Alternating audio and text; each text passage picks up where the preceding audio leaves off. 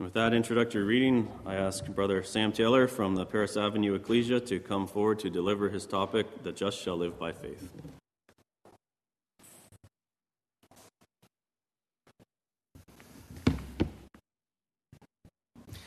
Well, thank you very much, and good morning, my beloved brothers and sisters in Lord Jesus Christ and dear young people. In my first class yesterday morning, I presented the, the thesis of this weekend that to study Zadok, the priest, is to study faithfulness. And as we've looked through the life of Zadok, the priest, we've seen several tests of his faithfulness. We've seen the development of faithfulness in his life. We saw the commitment he made when he celebrated with all of Israel at the coronation of King David, and how he identified with them for three days, even as at memorial service this morning, we will identify with our Lord Jesus Christ, who was in the grave for three days. And we saw also how Zadok the priest, when he didn't tell the people about the word of Yahweh, about the law concerning the Ark of the Covenant, and it cost a man his life, we saw his faithfulness in rising up again. For even though he had stumbled, he was eager to rededicate himself to the things of God. And it's through that process of rededication, of offering the best of what we have to God every day, of sharpening the sword, refreshing our minds, renewing our minds, as we're told in Romans twelve, verse two, to be transformed by the renewing of our minds. That's how we endure what I believe this class is going to talk about, the, the true test of faithfulness, which is the faithfulness that we have to demonstrate in the last days against the pride of man. Because just before he talked about the emblems in First Corinthians eleven, the Apostle Paul said, "For there must also be heresies among you, that they which are approved may be manifest among you." The controversies that we go through, the challenges against the humility we ought to show versus the pride that the world champions, this is what separates the wheat from the chaff and divides the faithful from the faithless. And so, in this reading this morning, we read about one last rebellion that was that occurred in the life of King David. So if you're already there, let's turn over to First Kings chapter one.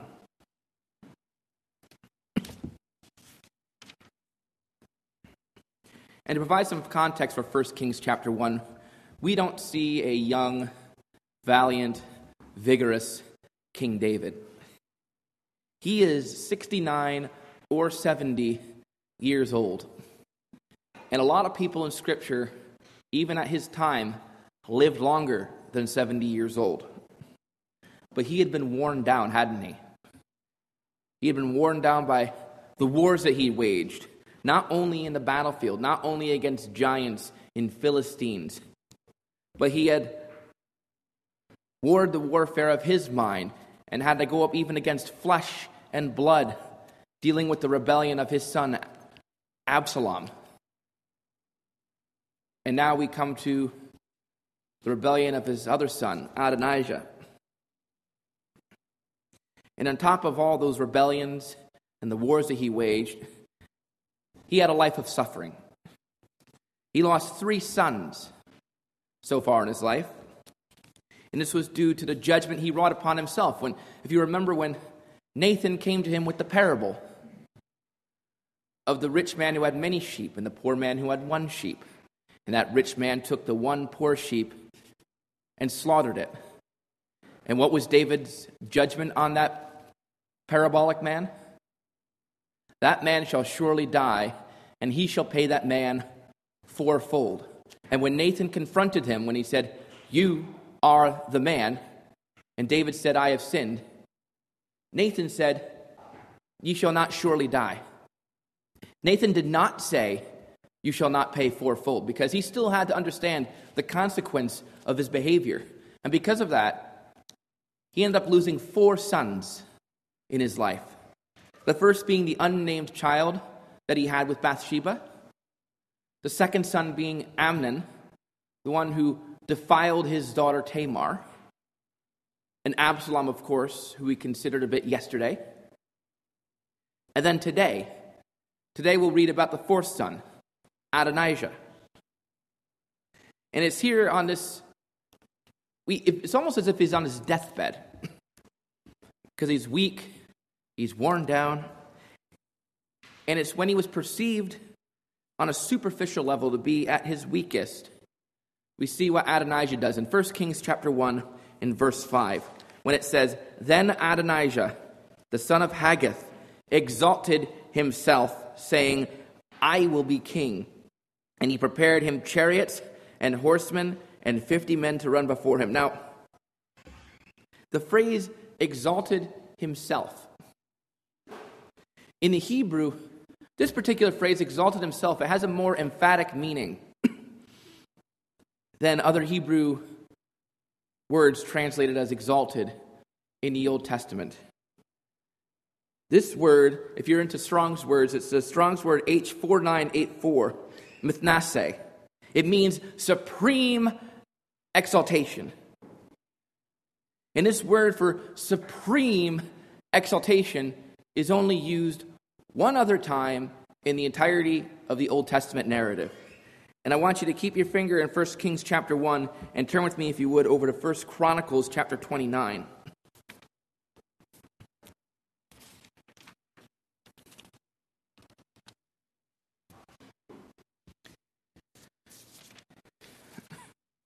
And as we'll see a bit later in the class, this event in First Chronicles chapter twenty-nine, we're going to see is almost a direct response to this rebellion, to this act of supreme exaltation that this man sought to display. In First Chronicles twenty-nine, verse eleven, listen to this prayer of David. This is personally one of my favorite prayers in the Bible. And you'll see how this prayer, in fact, mirrors that of the Lord's Prayer. Take a look at verse eleven. "Thine, O Yahweh, is the greatness and the power and the glory and the victory and the majesty, for all in the heaven and in the earth is thine. Thine is the kingdom, O Yahweh, and thou art exalted as head above all." That word "exalted" is that same Hebrew word from First Kings chapter one. verse five.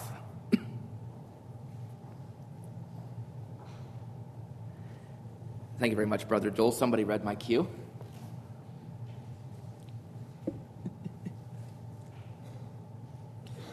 So what do we see here? Adonijah. Adonijah put himself on the pedestal by supremely exalting himself.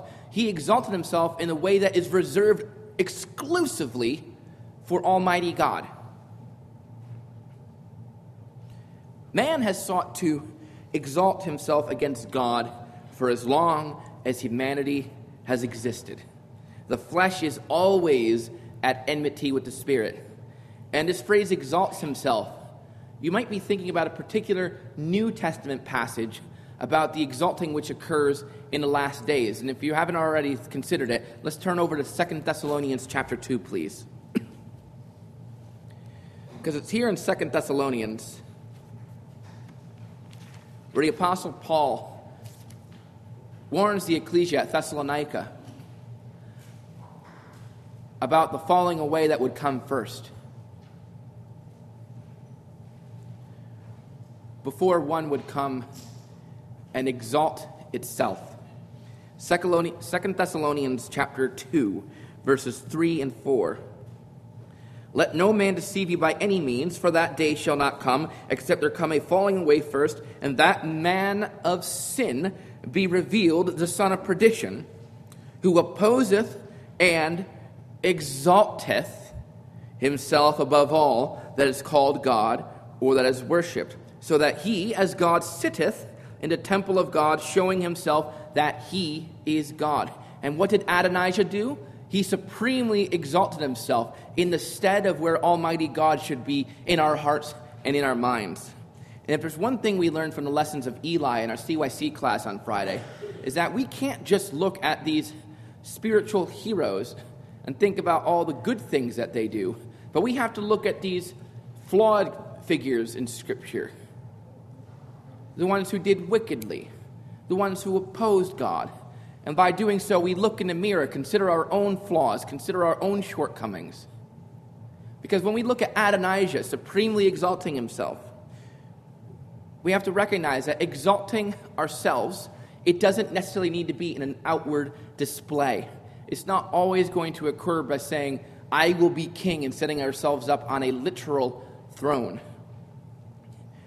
Because the Apostle Paul in other places tells us that you are the temple of the living God. We as the body are the temple of the living God.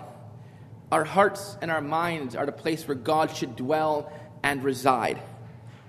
And we have to ask ourselves, do we exalt ourselves to the throne in our minds where God should reign? Should God be reigning in our hearts and minds? Absolutely. But when we choose our own way and our own thoughts over God's own ways and God's own thoughts, we say in our hearts, I will be king. I am the captain of this ship. I am the master of my destiny. When we should be saying, God is our king. God rules in my heart and God rules in my mind. And if you go a little bit further down, in, uh, if, you, if you have your bookmark back in First Kings chapter one, we'll just turn back there because we're going to see who was confederate with Adonijah in this rebellion.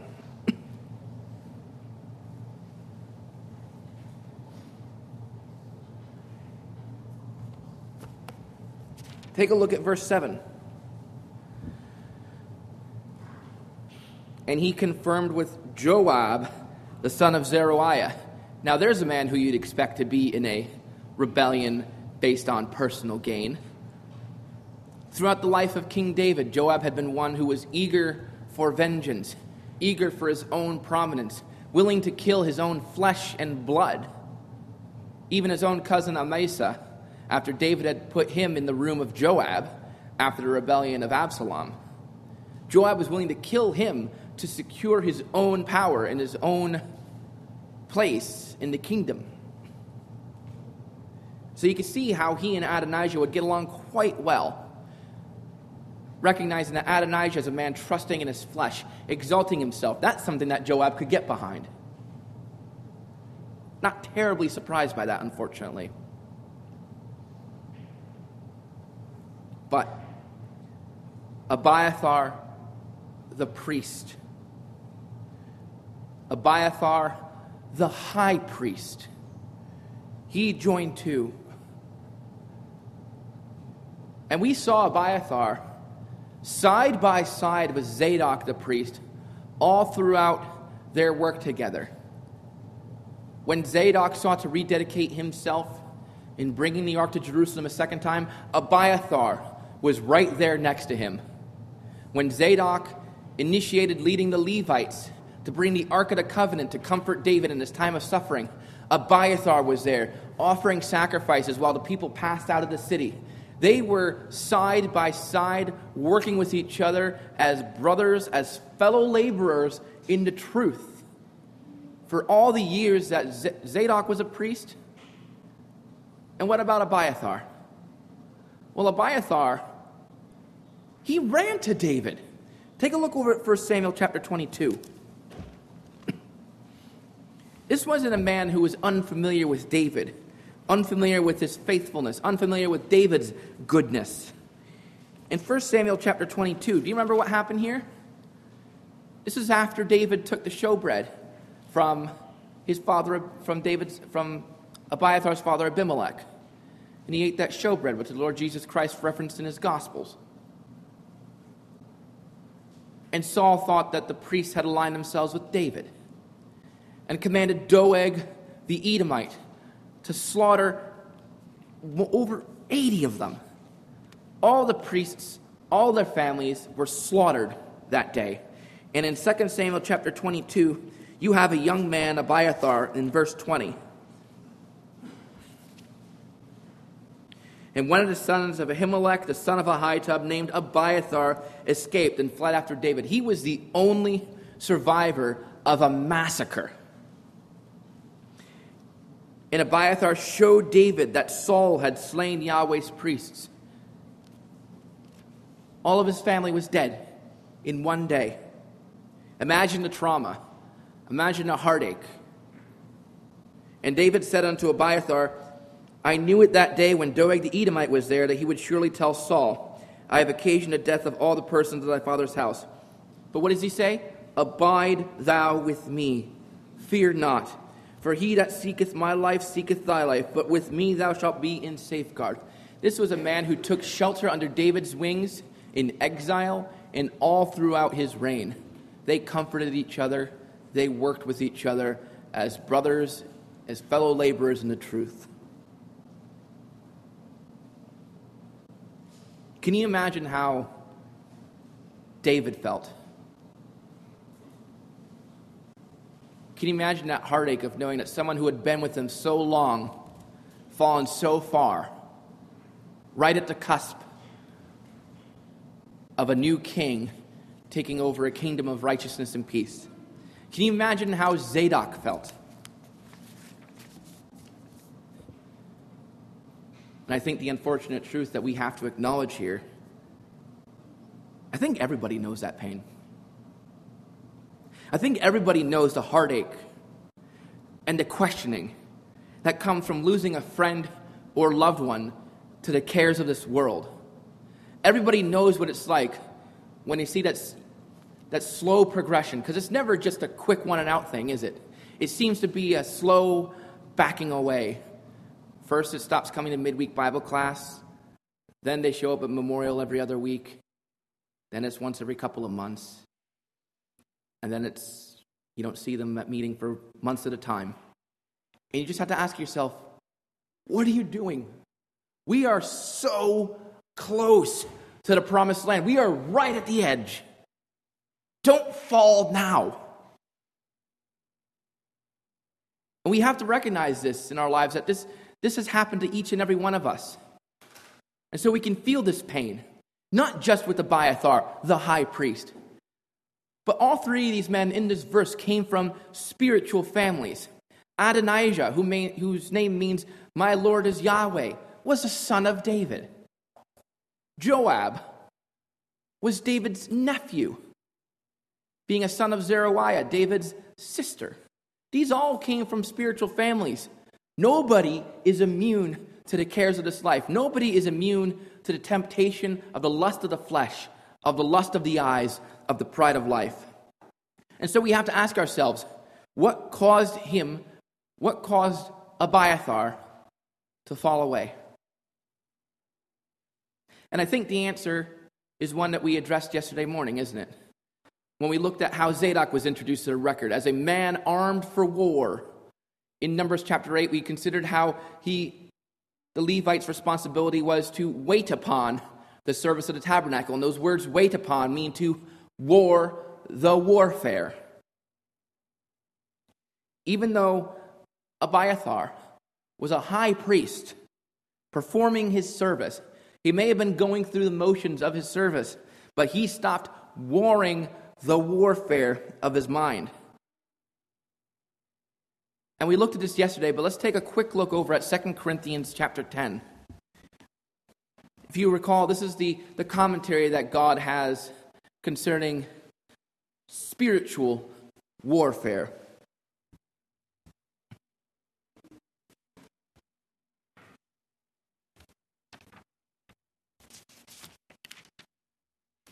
And where I want to focus ourselves in particular is verse five, because you're going to see an echo that's very pertinent to the story that we have in front of us so far. Casting down imaginations and every high thing that exalteth itself against the knowledge of God. Well, wasn't Adonijah exalting himself right in front of Abiathar the priest? Had Abiathar been warring the warfare of his mind, taking every thought captive by countering it with the word of God. And Abiathar, being a high priest, had that unique relationship with God Almighty. He had multiple avenues with which he could have found an answer. He could have inquired of Urim and Thummim, the means by which the priest could discern difficult situations. He could have prayed to God Almighty. He could have spoken to a prophet. He could have asked King David himself, "Is this your will?" But he chose to go along with Adonijah. He chose to go along with the one who exalted himself, who exalted the flesh over God's will. And where did that lead Abiathar? Well, if you look a couple verses down in back in First Kings chapter one, we see where it takes him.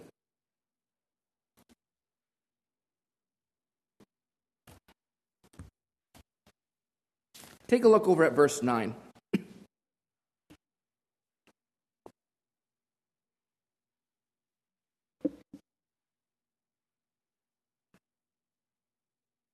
And Adonijah slew sheep.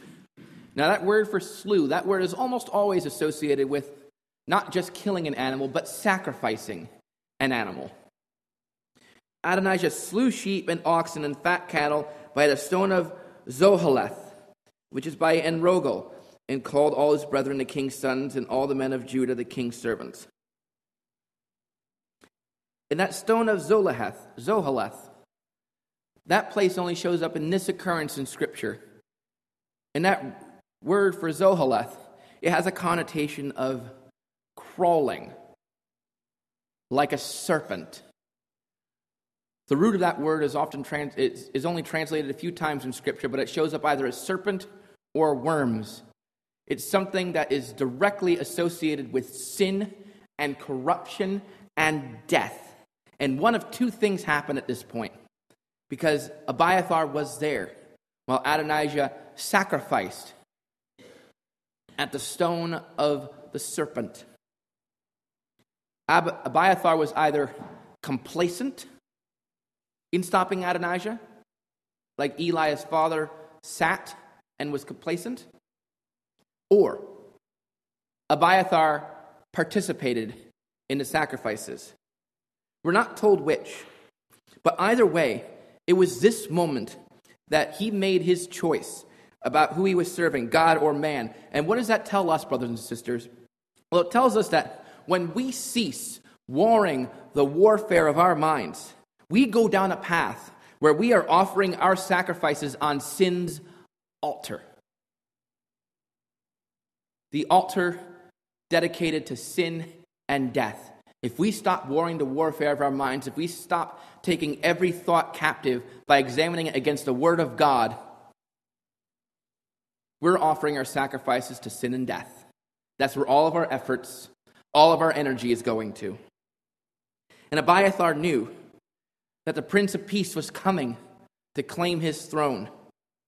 And we don't know how soon that is. But he, but the Lord Jesus Christ, a greater Prince of Peace, is coming to claim his throne very soon. And we can't fall now. We can't offer up our living sacrifice to the altar of this world and the cares of this life. And we have to ask ourselves, because this is supposed to be a class about Zadok, but as we talked about in the first class, God often sets up a contrast so that we can appreciate the faithfulness, the hope of his gospel, in comparison to the hopelessness of this world. So what was Zadok's response? And with that, I want you to turn with me over to Habakkuk chapter two. And this is a passage where we get the title of the class for this morning, for our Sunday school, "The Just Shall Live by Faith." This is a passage which is quoted a few times in the New Testament. We could take a look at Habakkuk chapter two, verses two through four.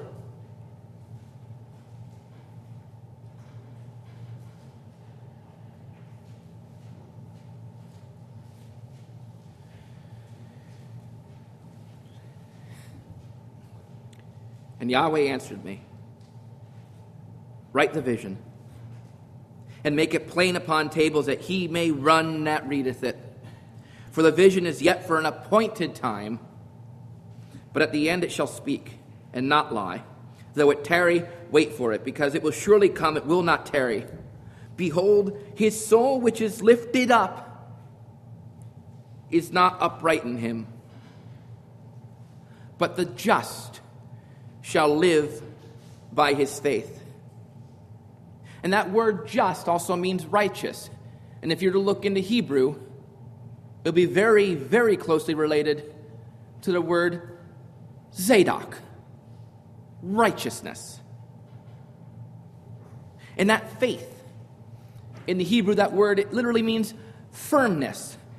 And it's translated in a few ways, not just faith, but truth, stability, faithfulness. Behold, his soul which is lifted up is not upright in him, but Zadok shall live by his faithfulness. And the actions of Zadok in this chapter, which we're going to look at, they demonstrate how we ought to live faithfully in the face of false teaching, in the face of the lust of the flesh, of the lust of the eyes, and of the pride of life.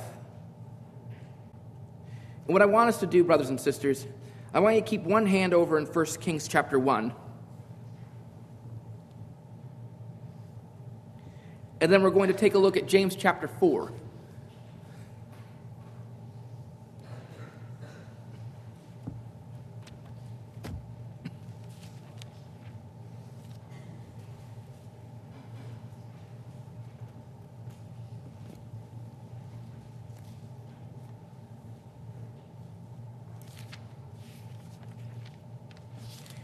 And in particular, what I want to do, brothers and sisters, while you have your hand in First Kings chapter one, I'm going to read from James chapter four, verses six through ten. But he giveth more grace. Wherefore he saith, God resisteth the proud, or the one who uplifts himself, exalts himself, but giveth grace unto the humble. Now, back in First Kings chapter one, verses seven through nine, you see that Adonijah, he called people who he perceived to have worldly influence, to be strong in the eyes of the flesh. He called Joab, David's mighty man, who was strong in his own flesh. And then he called Abiathar, a man who he perceived to wield great influence, being a high priest, being able to lead the people. But you don't see Zadok called among them. Zadok and Nathan and Benaiah, those three men, those three faithful men, were not called in this rebellion. They didn't perceive them to have any particularly fleshly strengths. Humility, humility means that we make ourselves teachable, brothers and sisters. When we think there's nothing else to learn, our hearts become hard and we stop warring the warfare of our minds. When our hearts become hard, we stop warring the warfare of our minds. So it's so important for us, brothers and sisters, that we always make ourselves teachable, that we always say, there's more to learn, there's more to discover. I don't have the answers myself. I have to consult the Bible. I have to consult God's word to determine how I should work and live and move. And Abiathar hadn't done that. We don't see him consulting anything that would have caused him to say, I need to stop what I'm doing. He had become proud. But Zadok, Zadok was teachable.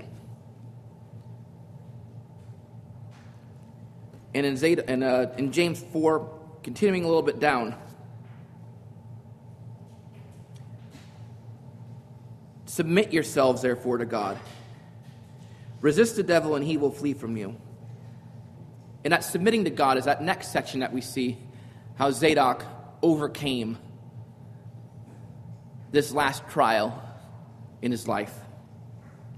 Because in every interaction with King David, whether it was taking David's advice about how to sanctify himself before bringing the ark to Jerusalem again, whether it was bringing the ark back to Jerusalem when he brought it to his presence. Zadok, in every interaction with David, he allowed the will of the king to supersede his own. And in fact, the only words that we see Zadok speak in the record, they're not his words. They're in First Kings chapter one. And it's in verse thirty-nine when they finally anoint King Solomon. And Zadok the priest took a horn of oil out of the tabernacle, anointed Solomon, and they blew the trumpet, and all the people said, "God save King Solomon. Long live King Solomon." Those were the words that David told all the people to say, and Zadok being there would have said that. Those are the only words by inference that we ever see Zadok say. Not his own words, not his own thoughts, but the thoughts and words of his king. And that's what it means to submit to God, brothers and sisters. It means to let God's will supersede our own, to let his words be our words, to let his thoughts be our thoughts. And we remember, brothers and sisters, the way that the Lord Jesus Christ surrendered his will in the Garden of Gethsemane, don't we? When he said, "Nevertheless, not my will, but thine be done." In that ultimate display of surrender, of surrendering all pride, all flesh, and letting God's will completely dominate his thought and his being. And what about drawing nigh to God? Well, in First Kings, when David said, "Call before me Zadok and Nathan and Benaiah," yes, they appeared before the king. And how do we come before our king? And I believe the answer for that is in the words of another Old Testament prophet. So why don't you turn with me really quick over to Micah chapter six.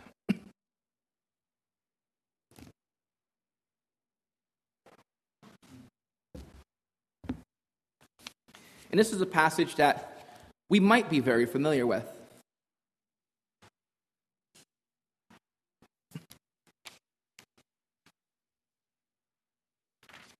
In Micah chapter six, we're going to look at verses six through eight.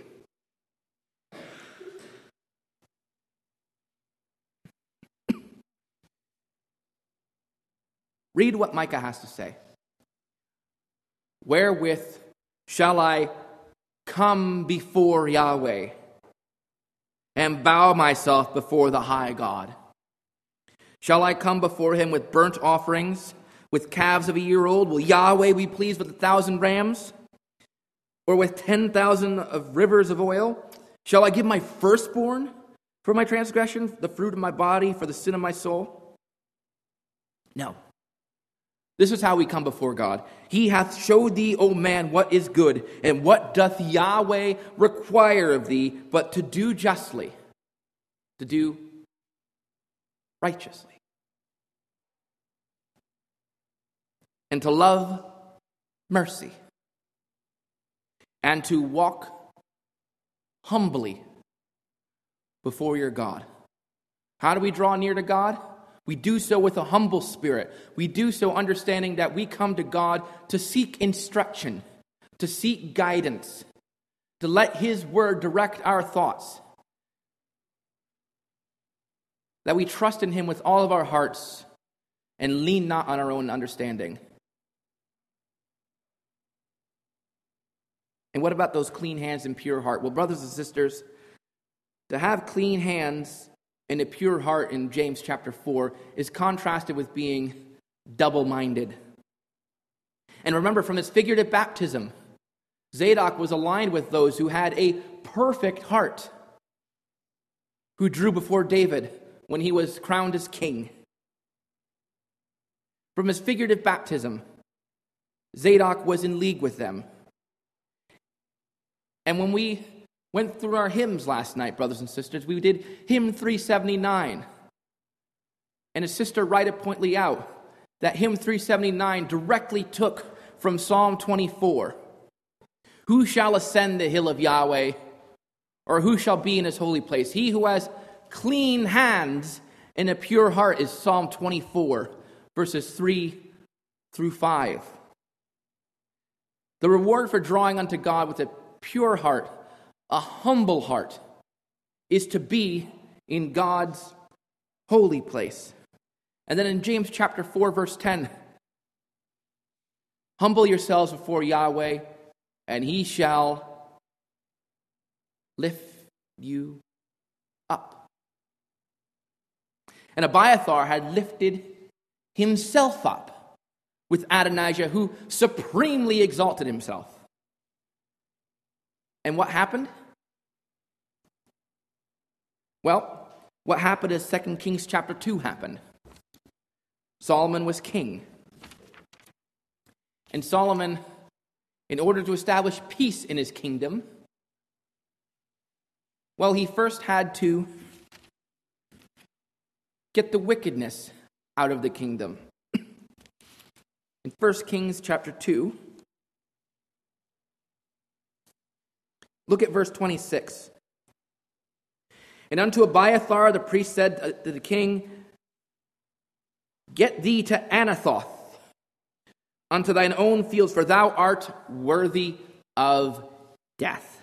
But I will not at this time put thee to death, because thou bearest the ark of Adonai Yahweh before David my father, and because thou hast been afflicted in all wherein my father was afflicted. So Solomon thrust out Abiathar from being priest unto Yahweh, that he might fulfill the word of Yahweh which he spake concerning the house of Eli and Shiloh. And then if you go down to verse thirty-five, after Solomon thrust out Abiathar from being priest before Yahweh, who takes over his office? But Zadok.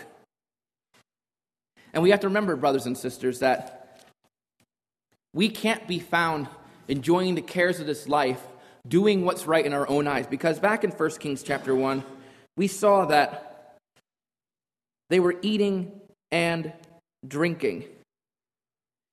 In First Kings chapter one, verse forty-one. Now, where have we heard about eating and drinking before? Particularly with association of the last days? If you will, turn with me over to uh, Matthew chapter twenty-four.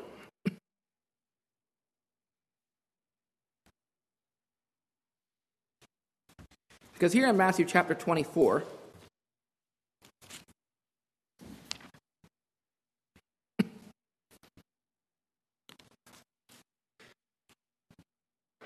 we remember the days of Noah and the days of Lot, for as they were eating and drinking, they were feasting and celebrating in the cares of this life. And then judgment came upon them swiftly and terribly. And what about verse forty-five? Actually, we'll start with verse forty-four.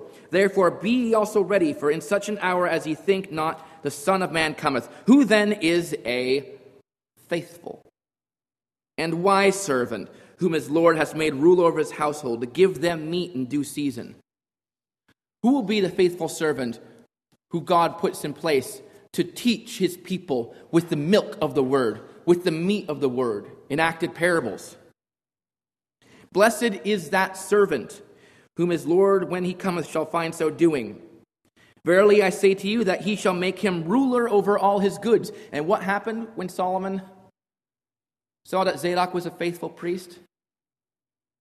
Well, he thrust out Abiathar. And he made Zadok ruler, the high priest. But what about that evil servant? When he says, my Lord delayeth his coming, and he begins to smite his fellow servants, and to eat and drink with the drunken, even as Abiathar eat and drank with Adonijah, offering his sacrifices to the altar of sin. And what happens in verse fifty-one of Matthew twenty-four? It's not immediate death. You shall appoint him his portion with the hypocrites, and there shall be weeping and gnashing of teeth. It's that rejection, re- rejection. It's that being thrust out. And that's the warning to all of us, brothers and sisters, that if we are not faithful in these last days before the Prince of Peace establishes his kingdom, we will be thrust out from his presence to bitterly reflect on our shortcomings and how we could have been faithful, how we could have said the words of the kings from our mouth and thought the thoughts of the kings in our mind. But Zadok, he humbled himself, and he exalted Solomon as king before all the people and in his mind. And the Prince of Peace exalted him to the high priesthood.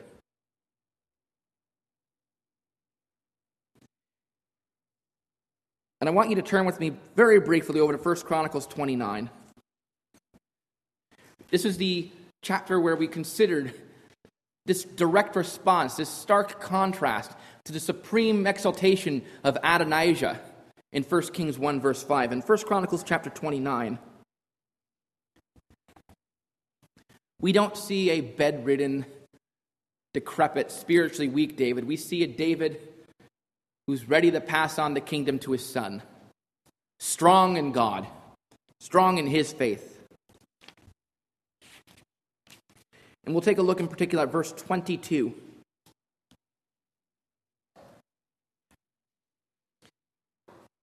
And look at this contrast. Those who were eating and drinking with Adonijah before sin's altar. And now here in First Chronicles twenty-nine, we see that they ate and drank before Yahweh on that day with great gladness. And they made Solomon, the son of David, king the second time. And that's how we know that this event happened after First Kings chapter one, because Zadok had already anointed Solomon to be king before all the people the first time. This is a mirror of the kingdom, isn't it? The Prince of Peace is on the verge of receiving his kingdom, about ready to establish his temple in Jerusalem. And all the people are gladly rejoicing, mirroring that celebration that we saw with the coronation of David in First Chronicles eleven. And eating and drinking before Yahweh. This is the marriage supper of the Lamb, isn't it? And Solomon, anointed king before all the people. And then look what happens here. Solomon was anointed to be the leader, the chief governor, and Zadok to be priest. Zadok was anointed. Why was Zadok anointed? Well, he was consecrated there for the high priesthood. But I think there's also a greater principle there as well, brothers and sisters. Because I want you to keep your hands there. Actually, you don't need to worry about keeping your hands there. Let's just turn to Psalm forty-five. In the, son of, the Psalm of the Sons of Korah.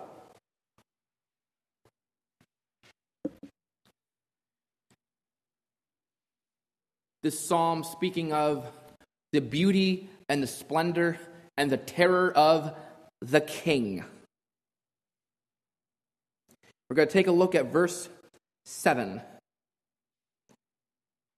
Thou lovest righteousness and hatest wickedness. Do you remember what the fall of the house of Eli was? Eli loved righteousness. He loved God's ark, but he couldn't bring himself to hate the wickedness which resided in his own sons. Because of that, the house of Ithamar, Eli's sons, even Abiathar, lost the priesthood.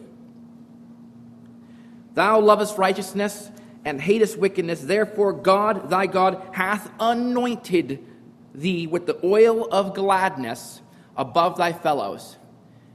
And this is something that can apply both to King Solomon, because when you love righteousness, peace will follow. Hebrews chapter seven, verse one and two, that Melchizedek, first by interpretation, king of righteousness, and then king of peace. And in James chapter three, that wisdom is first pure, then peaceable. That this could apply to Solomon, and this applied to Zadok, who loved righteousness, who loved following the decree of his king, and he was anointed above his fellow, Abiathar, who would soon be thrust out. And by anointing Solomon, he helped fulfill the prophecy by anointing the king whose rule he'd minister under the rest of his mortal life. And in this psalm, there's a very peculiar reference to the priesthood. Scroll down a little bit further, if you would, to verse fourteen. And this is about the king's daughter, all glorious within. Her clothing is of wrought gold, symbolic of that immortality. She shall be brought unto the king in raiment of needlework. Now, where have we heard of that word needlework before? This needlework, the root word of it, if you don't have it in your margins, turn with me over to Exodus chapter twenty-eight.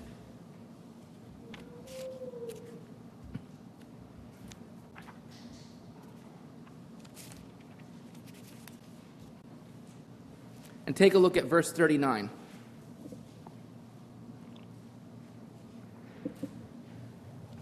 And to give you some context, this is about the attire of the high priest.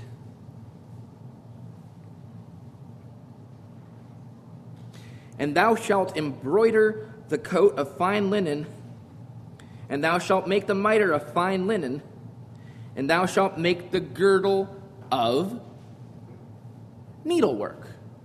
It's not the same word.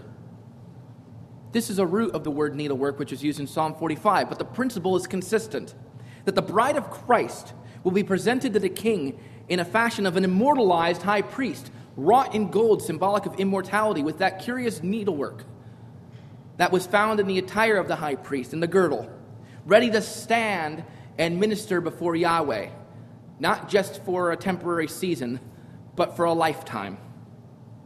And brothers and sisters, in our exhortation this morning, we will look at the reward of faithfulness in the kingdom age. But let us remember to stand and be faithful to God in our time today, because it's only through being faithful to God in His holy things and not looking to our own strength or our own wisdom that we will be rewarded with that priesthood that is not just for a life, for our mortal lives, but for eternal life. And to close, brothers and sisters, I'm going to read from Revelation chapter twenty-two in verse eleven. This final vision of the kingdom, this final vision of New Jerusalem.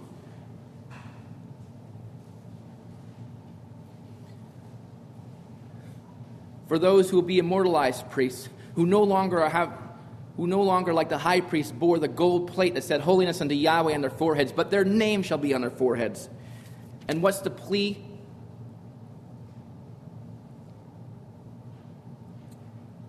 He that is unjust, let him be unjust still.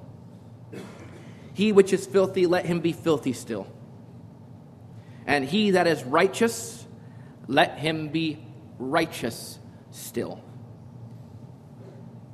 And he that is holy, let him be holy still.